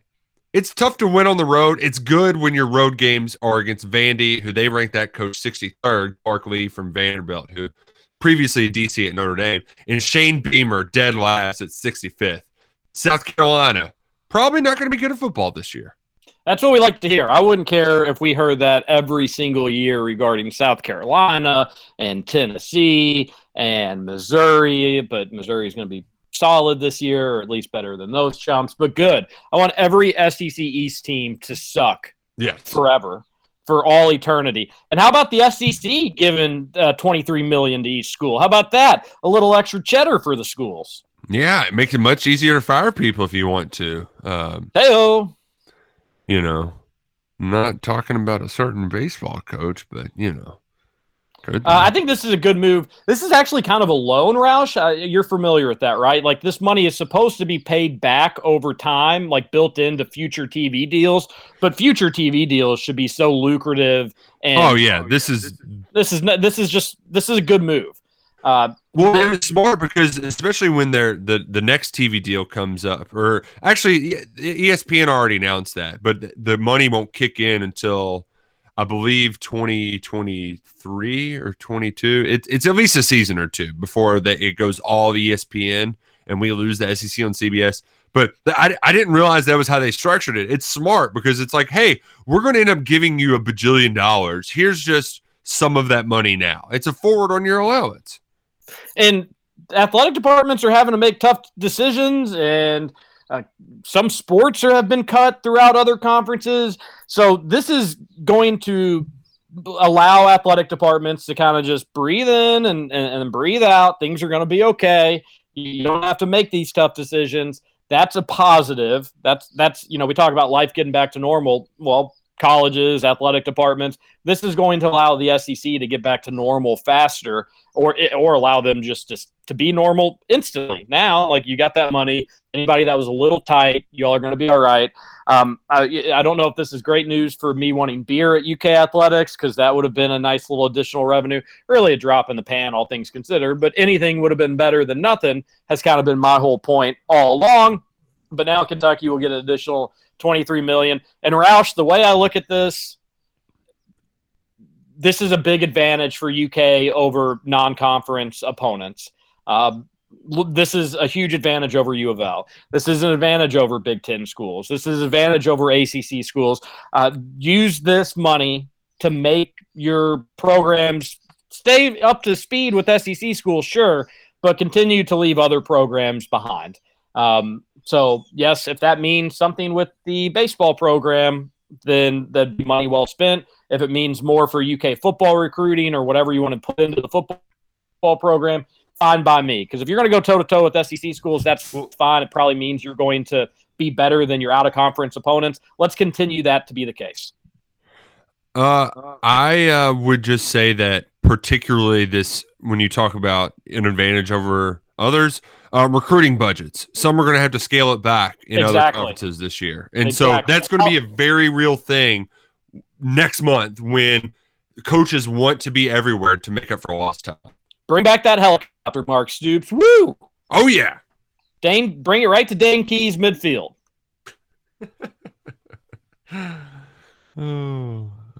Let's get back to the text line, but I thought that was a good move by the SEC, and I'm sure people will. Uh, it's going to eventually be spun into like too much money in athletics. That's crazy. Look at that. They should be doing something else, says columnist.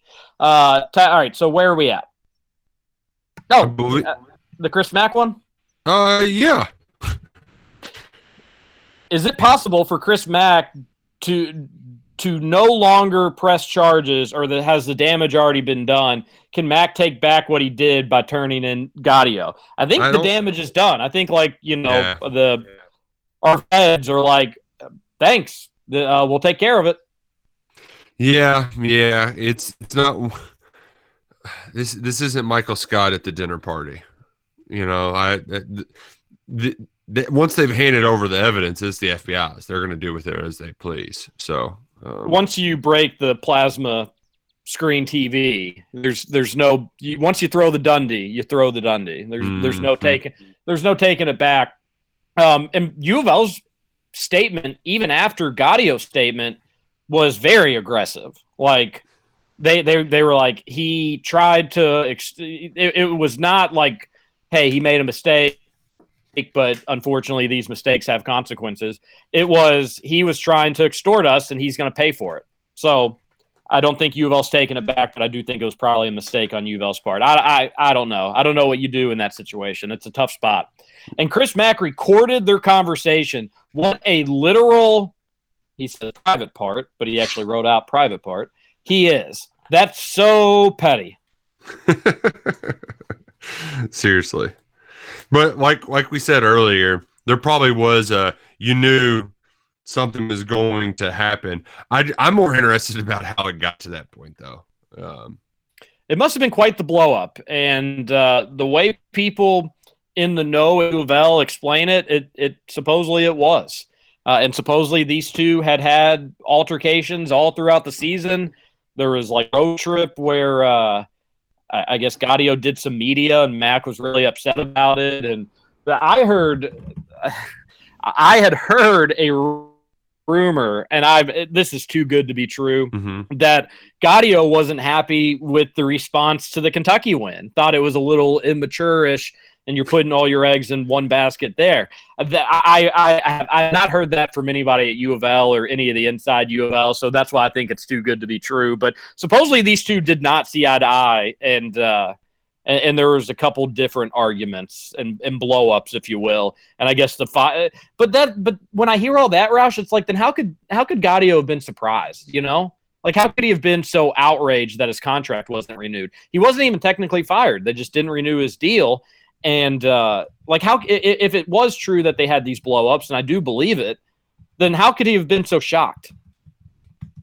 Right, right.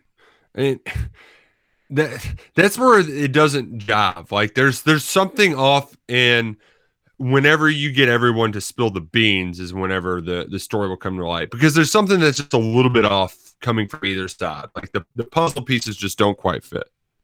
A texter says Chris Mack is really the biggest slime ball by actually going to the FBI, turning into the person he played for at Xavier. What Gaudio said was wrong, but not worthy of getting the FBI involved. They had a close relationship, and Chris Mack gladly just turned him in. So messed up. And if you're an assistant out there, how in the world could you trust a dude like that and would want to work for him? So messed up. Well, what a lot of people would say back to that text is Gaudio was the one that tried to extort U of L. Like, how are you saying Mack's the guy in the wrong when Gaudio was one who who threatened to try to sink the university? I don't think he had a, a leg to stand on in that regard. But like, it, but also if I'm Mack and U of L, like I would almost think that, well, he's clearly just bluffing because if he really wanted to get us in trouble home dude knows just to go to the NCAA. Like, why would he go to the media? Like the, the media can't, you know, the media can can talk about this, but if he really wanted the program to get in trouble, he'd go to the NCAA. So that almost to me would have been a red flag. Like, all right, he's he's having a pretty bad day. He's And this- bluffing, right. And, and th- yeah, and this is ugly. But I think calmer heads will prevail. And then what? Worst case scenario, he goes to Tim Sullivan, and Tim Sullivan says, "Inside source at U of L talks of grad assistants practicing too long and recruiting videos that are illegal by the NCAA." Then you tell Tim, "All right, where's your proof? Do you have the videos? Do you have this stuff?" And if he did, then all right, you you deal with it out in the media and you see what comes of it. Same thing happens either way with the extortion, or they're bluffing. I just I feel like U of L just snitched. Like they said, all right, let's just go the snitch on ourselves route, and this is going to be our safest option. When it seems like there would be a thousand different roads that could lead to this not getting out, but instead they went with the safest. We're going to get it out, but we're going to control it. I, I don't know. I think it was a misplay, but it's a tough spot. I can fully admit that. I'm trying to put it into perspective in like a real life situation, like um, maybe with myself. That's like me being on salary here at the station to produce your all show, and then I tell Dugan, "Yeah, I want all that money, or I'm going to go to the FCC and I'm going to tell them we've dropped a couple couple cuss words on air, you know." And then him being like, "No, I'll go to the FCC and tell myself, and I'm not going to get your payments, and I'm going to get the FBI involved." It ludicrous, absolutely ludicrous. yeah, a, a- simplistic, a- a more simplistic version of that would you, would be like you going to Dugan and being like, I, I can't work with TJ. He's rude. He's mean. He's nasty. And then Dugan being like, all right, but if we get rid of TJ, the show, you know, maybe we don't end up having a show, or maybe we get somebody else in and you dislike that person even more. It's like U of L could have all of this could have just been smooth sailing, potentially, potentially not but they chose to kind of stir the waters. It was just interesting. It was an interesting road to go down. I wonder what their thinking was behind it. Hmm. And like you said, Ralph, Uh, maybe you know we'll, more details will will come out in time. Oh yeah, and and by going to the FBI, it's gonna story's gonna drag on for quite some time. So yeah, that, that's a whole other thing. It's just like you got more NCAA news coming, the ARP, uh, blah blah blah, and then now this. It's just like I, I do get the U of L fan fatigue. That's like, please, I just want to watch sports. I, I, I just I, I'm so sick of this. It, it really has been almost two decades in the making. Because there was even some drama, you know, in the early Jurich years, John L. Smith, and uh, obviously, you know, I know this was back in the '90s, but Denny Crum and stuff like that. There's just been drama around U of L for such a long time that fans have completely grown up in drama. They wouldn't know anything else. It, Oh, it sucks, kids. man. Poor kids. Yeah. Seriously. Texter want to- says, Happy Thursday, guys. Dang it. I forgot to send this wacky Wednesday question this morning, but lost track of time. In reference to the end of Tuesday's show, do y'all think if given one year to prepare and train, you could win a fight between you and a medium sized black bear with nothing more than your fist and a knife? Also, completely unrelated, I just told my entire house to shut their mouths so I could listen to tonight's Isaiah Jackson Instagram post. Really hoped it was an announcement of some sort. Now I have no new guys, and my wife is super annoyed. Well, have a great day, guys. I like to just like everybody shut up. I gotta watch this Instagram. um, but no, I uh training for I'm not disciplined enough to actually train for a year. And I also don't think I have the killer instinct to with a knife somehow into black bear. So no. No, I do not. Uh, I, sorry, black bear's got me. I'm Uh, uh, I'm not stupid enough to do that, so I agree with you, Ralph. Well, I, I we don't really know the context. I like I would uh, black bears are beautiful. I would not want to kill a black bear in any scenario. But if you give me if for whatever reason there's this scenario where like somebody's got my family tied up and they say, "Listen, if in one year you kill this black bear with a knife, you get your family back." Um, I'm 100 million percent killing that black bear. You know what you could learn in a year by being trained by experts on fighting? A whole year where that's your job, I'd kill that black bear probably in three seconds. Uh, Seriously Oh wow. if you had a year to train, and black bears aren't grizzly bears, folks. So, and That's true. I mean, like a medium-sized black bear is just a probably a little bit bigger than me. and you know? all and and you and I, I don't know if there's a person I I don't think there's a person I know in my life under the age of 50 that I don't think would not be able to kill a medium-sized black bear with a year of training and a knife. Like by probably by 2 months you'd be like, "All right, I'm ready to go." So, you'd probably learn every inch of that bear's body and exactly where you need to stick that knife. You'd know every bit of bear behavior. You you it, I think anybody could. I don't think it's a good hypothetical. Like we're talking about Kung Fu Panda here. You should have gone with Grizzly because Grizzlies, uh, yeah, they're pretty nice. Grizzlies are just they're monsters. Yeah, Mhm. uh, black bears. Somehow you get a medium sized black bear, it may be more likely to snuggle up with you. Ooh, Texter says, I want to give a shout out to my buddy Cam who is trying to quit smoking. Well, Cam, you got this. My advice, uh, weaning yourself is not going to help. It's going to make you want it more. So just go cold turkey and try not to drink for a little while. Like, because, you know, nothing like a good cig after three or four beers. So just try, try to advice, cut that man. out. Yeah. And you'll, uh, y- y- your urges won't be so bad. Then once you get through about a week, you'll be good. And Cam, So while you you're got at it, stop. And Cam, while you're at it, stop eating unhealthy food. Maybe start exercising a little bit more, and uh, start dressing better, pal. Okay. Texter says, "Hi, is a Christmas tree?" Question mark. I don't know what that's in reference to. That I said that on yesterday's show. I guess that's never Christmas been heard trees are- before. Hey, they're high. Yeah, they're Are- way high in the sky. You have stoned Christmas trees. I'm done here. No wonder your iguana was climbing them. It wasn't really even happening. Uh, Texter says the Lakers look like an AAU team. Yeah. Uh, and Justin, more evidence to my first half, second half thing. ESPN stats and info shared a tweet, and it was like, oh, so they really did just turn it on. They only LeBron and AD combined combined for 11 points in the first half, shot 16% from the field. They combined for 36 points in the second half and shot 64% of the field. The best of the best can just turn it on and win. And that's what they did in the second half. That's that's just funny that the texter says the Lakers are like an AAU team because the Lakers are a professional team, so better than an AAU team. much much better uh lebron is a b word he flops like a sissy soccer player yeah i mean shots fired at soccer players.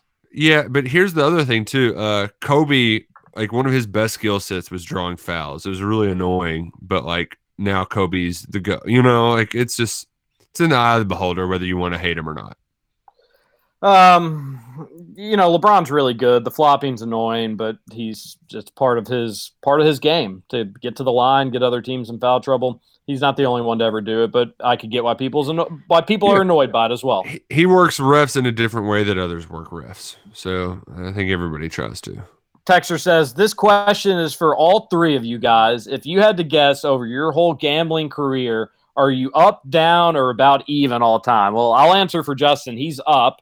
I would almost certainly be down if you really took in account like everything. You know, this most recent Mega Millions, I got my own personal ticket. That's twenty dollars down the drain. So probably down, all things considered. But like in sports gambling, I bet I'm close to even. Still probably down though. Yeah, I uh because I actually haven't gambled on sports for very long. I, I held out for a while, uh, and I, I think I'm technically up in sports gambling by like a hundred dollars. Uh, you know, not much because I don't I don't throw a ton of money around. Uh, horse racing, if not for a big Oaks Day last year, I would almost certainly be down. But I think because I hit it so big last year and did pretty well during COVID, then I'm probably about even there. Um, because I, I've never been one. I learned quickly with Uncle Bo, like betting all the games is very dumb. Just It bet the ones that you're confident. Super dumb. It, it was funny seeing, and I was the same way when it was kind of my first time getting on Uncle Bo or getting into sports gambling. But then as I got older and I got to see my friends do it, like the the when you start betting all the games, it's just a matter of time before you run out of money. It's just that's factual. Uh, you got to narrow in your expertise, if you will. But Roush, I'm not saying. I mean, you would know your answer better than I'd know your answer, but um, like you have to go back to like even when you were in like fifth grade doing bracket pools and stuff like that. If you're going all time gambling, Yeah, like I'm not counting squares in this because I'm net. I'm going to win a square when I'm like 60, and it's going to be the biggest freaking day of my life because I haven't even come close to winning one of those things. but I'm just taking into account everything, like all all forms of gambling, uh, even cards games. Back when I was in like seventh grade, I'm just most of the time you don't win. So just going by the law of not really even averages here, but just averaging out that I lose more than I win, I'm probably down in my career. I think most folks are, except for Justin, who is up. I am down for what it's worth. I'm down in sports bet and horse racing. Gotcha. Well, but you're- watery though, you're up. Yeah, so- you you, you Although make I up did for it in other areas. That's not. What'd you say you broke up there, Justin? Dollars on Oh. my Twin Spires account last night, so that was fun. There you go. Yeah. Way to Very. go, buddy. this question is for all three of you guys. If you had to guess, oh, sorry, excuse me. Oh my hey, Nick, have your feelings on Eastern Kentucky people changed? You said last week your dad warned you about how we were out to get you, Louisville folk. Just wondering, kind of closed minded, if you ask me. Yeah. Got my wife royal pissed off. Yeah. that- That was that was like a story, and it, it's kind of a joke. Uh, no, I don't dislike Eastern Kentucky people. What I do dislike is if you're from Louisville and you play like a high school game in Eastern Kentucky, there's no chance you get a fair shake from the refs. That annoys me. But like, no, I've got friends from Eastern Kentucky. My grandmother is from there. She grew up in a coal camp. Like, no, Eastern Kentucky's great. I love Eastern Kentucky. Well, and uh, I'm sure Eastern Kentucky people would say if they bring a team up to Louisville to play a game at Ballard, they don't feel like they're going to get a fair whistle. Uh, their their city and and country biases. What I would say to you, right, is don't let stuff like that bother you. Who cares if some, even if Roush did feel that way, why would you care what some dork in Louisville thought of you anyways? It doesn't matter. It doesn't change anything. I don't understand. There are people, and, and you, you see it more in rural areas than you do city, of like rural people getting felt like they're being talked down to or something like that. Uh, who who cares if you are? Let them let them be naive in their thinking. Let you, people know that folks and out throughout all parts of Kentucky are great. A lot of people in the city uh, are not so great, but there's great people in the city too. Just be a good person and don't let what opinions of others really try to bug you too much. Just live your life.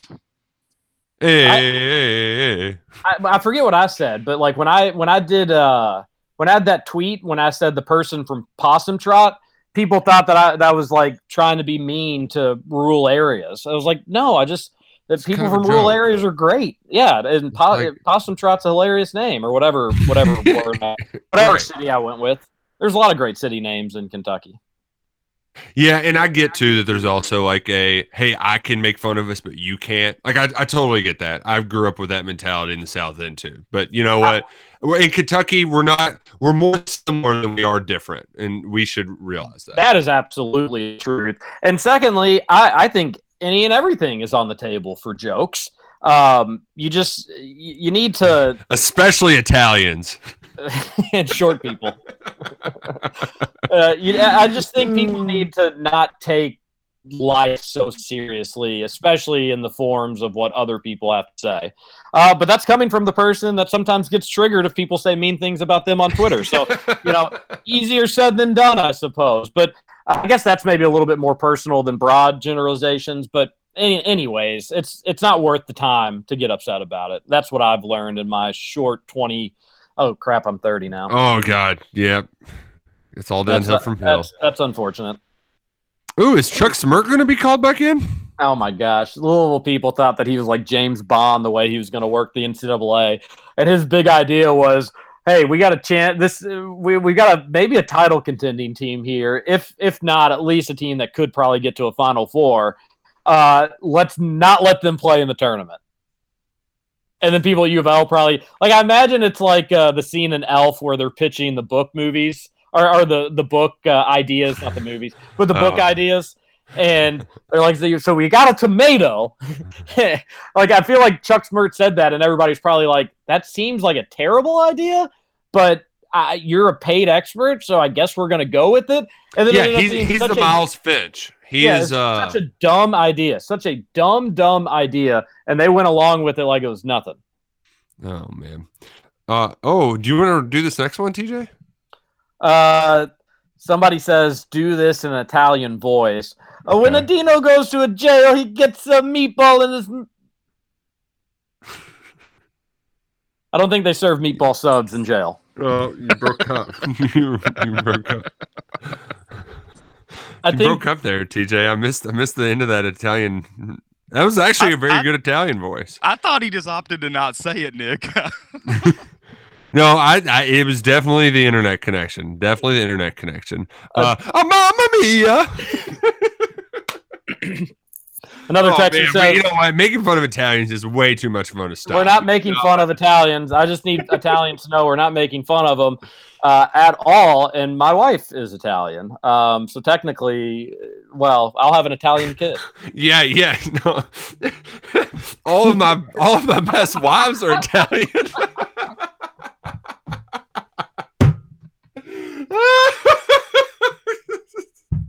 You're you're not making any friends in the Italian community. Oh, man. A texter says that Genesis Diamonds has the best diamonds in the multiverse. Oh wow. That's comic book nerd. Now it's time to turn our attention to you guys. Uh, Sorry, Italians, said- you're done for the day. Coming for the comic says- book nerds. Did any of you all listen to Rick Pitino on Rex's podcast? Genuinely one of the best UK related podcasts I've listened to. Told awesome stories, especially regarding Kentucky and Cal. Only 45 minutes, very easy to listen. I heard some of the sound clips, but I'm going to have to listen to the same thing. Yeah. Your recommendation means a lot, Texter, and I'm going to do it. Yeah, and I, I listened to his one with Jamal Mashburn, and that was fascinating as well. So I'm all for um, hearing from guys talk about 90s UK basketball because, I mean, you know, we were just kids. We we knew it, but we didn't know it, know it. So this is this is a nice little way to get more acquainted with how things operated back in the day. A texter says, I know Johnny Redbird. That guy's a jerk. A texter says, Do you prefer plastic tees or wooden tees on the golf course? I could not care less. Yeah, wooden, I got wooden for me. I got the Woodies, but yeah, it doesn't really matter. Whatever's I don't like like the big goofy ones or the brush ones. Like as long as it's either just your normal plastic or normal wood, I'm fine. Nor- with it. normal length too. Like an extra long plastic one is just eh, feels awkward. Are you all superstitious about tees? Like if you have some bad drives, do you ditch them or do you keep the same ones? I don't pay any attention. I'm superstitious. Yeah. If it if it's not working, I'll throw it away and grab another. I'm a pretty superstitious golfer, but tees don't that I don't get caught. I I, I just like to see how long I can keep them. Tees and balls, I like to keep track of how long I can keep them. John here. Good morning to all. Now that was some good ball last night. I'm glad I took the Warriors plus five. Oh, I guess I owe you Salsaritas, John. That game was super close as I thought it would be. This will be an exciting NBA playoffs. I say enjoy, guys. Have some playoff parties and have some pizza, or better yet, some wildly addictive chips from Salsaritas. And don't forget that extremely yummy queso. Well, now I'm hungry. Got to go. Talk to you later. Oh, we should have saved the Salsaritas ad for that, John. Sorry, buddy. Hey, thanks though. That was really nice of you. Um, man, this isn't very nice. I mean, some of these takes are cheeks. Wow, he's calling our takes booty. Hey, dare- Mack hey, and U of L. Hold on, Roush. How dare you, Texter? Yeah, how dare you? Now, now continue. Sorry. Uh, Hate Mack and U of L, but don't think they did anything wrong. Can't risk anything happening, even if it is ugly. But but that's fine, and we we brought that up. I think that was probably my take yesterday. But the you know that was as I let it stew a little bit longer. I'm starting to get a little bit more confused why U of L went down that road. No, we brought that up as that's why they probably did what they did. But I think there's just so many more avenues where this could have been swept under the rug, and you didn't. I, I and even in attempting to sweep it under the rug, how could it have blown up in your face where it looked bad? I don't even know where that would have happened. If I'm U of L, what I would have done is been like, Dino, what are you talking about? And when he brought it up, the violations, I almost would have gone to the NCAA right then and there and then said, Hey, we already reported it to the NCAA, Dino. So what else you got? Yeah. Like, like, you know, and, and at that point, does Dino let it out to the media where U of L reported then you talk about how little it is and how you're actually doing your job and on probation you can't let anything slide. So we were making sure nothing slid. I don't know. I feel like we've brought up seven different solutions and all of them don't result in another federal extortion trial. Right roush? Yeah, uh, the federal extortion about as bad as it could get. like you you'd want to you'd want to ignore that if possible. They didn't and i feel like just a couple of bozos on the radio have figured out a few different solutions where it would have been better off but again like we said i it's a tough spot how do you know what to do in that situation it's tough Hmm. Real tough. But you know what, Texter? How dare you? Suck it. Don't question our authority. Another Texter says black bears are cute and cuddly. You just wind up petting it. Now, a grizzly or a polar bear, it's going to kill you. No one would ever fight a black bear that's not a psycho. Yeah, black the- bears are great. Supposedly black bears if they do attack you they are they're trying to kill you if grizzly bears may attack you just to like see what you are and figure out what you are and they may just leave you alone. But supposedly if black bears black bears will go for the kill. So if they do come after you you need to be prepared to like fight to the death. Don't take my bear advice because i don't have any experience with bears but i'm about to do about a 12 month training program to kill one. So hit me back up in a year Uh, I, I want to say this is from Trevor Kelsey. The texter says, "Keep burning them, Cam."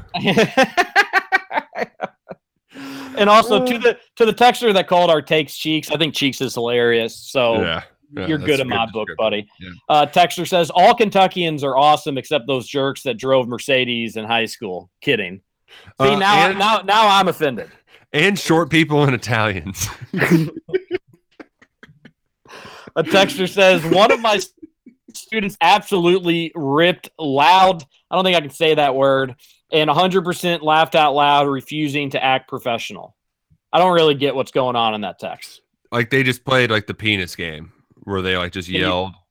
okay.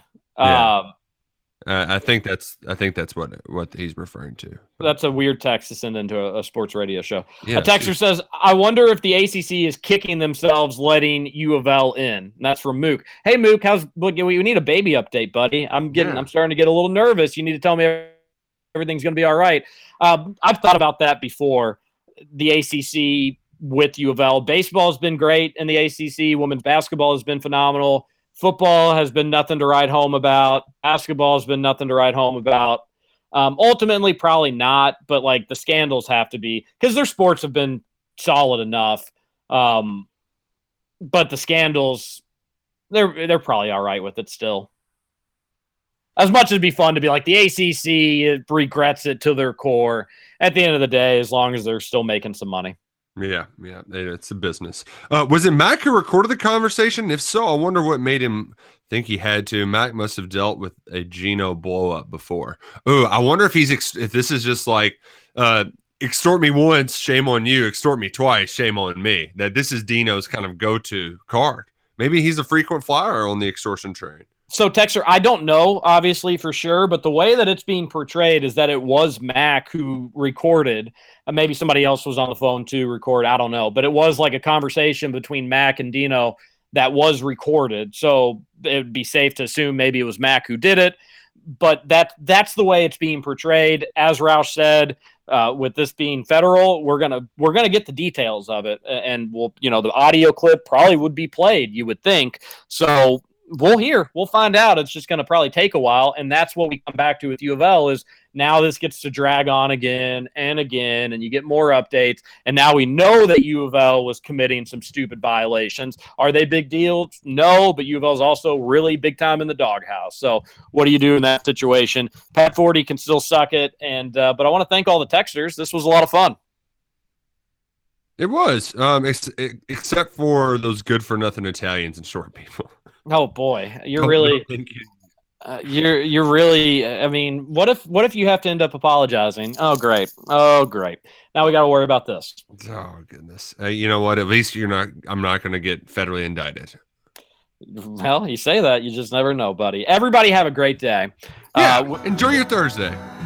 it- This is a fun start to the day. Greeks, Short people, Eastern Kentuckians, Tall Central people. Kentuckians uh, you know what, tall people, on behalf of all tall people, we can just today we'll just suck it. You know, we're just gonna suck it today. Anti tall person's day. All right, we'll see. What a weird show. We'll uh, Self-loathing tall person. uh, this is KRC. TJ Walker, Nick Roush, Justin oh, Kalen. See you on Friday.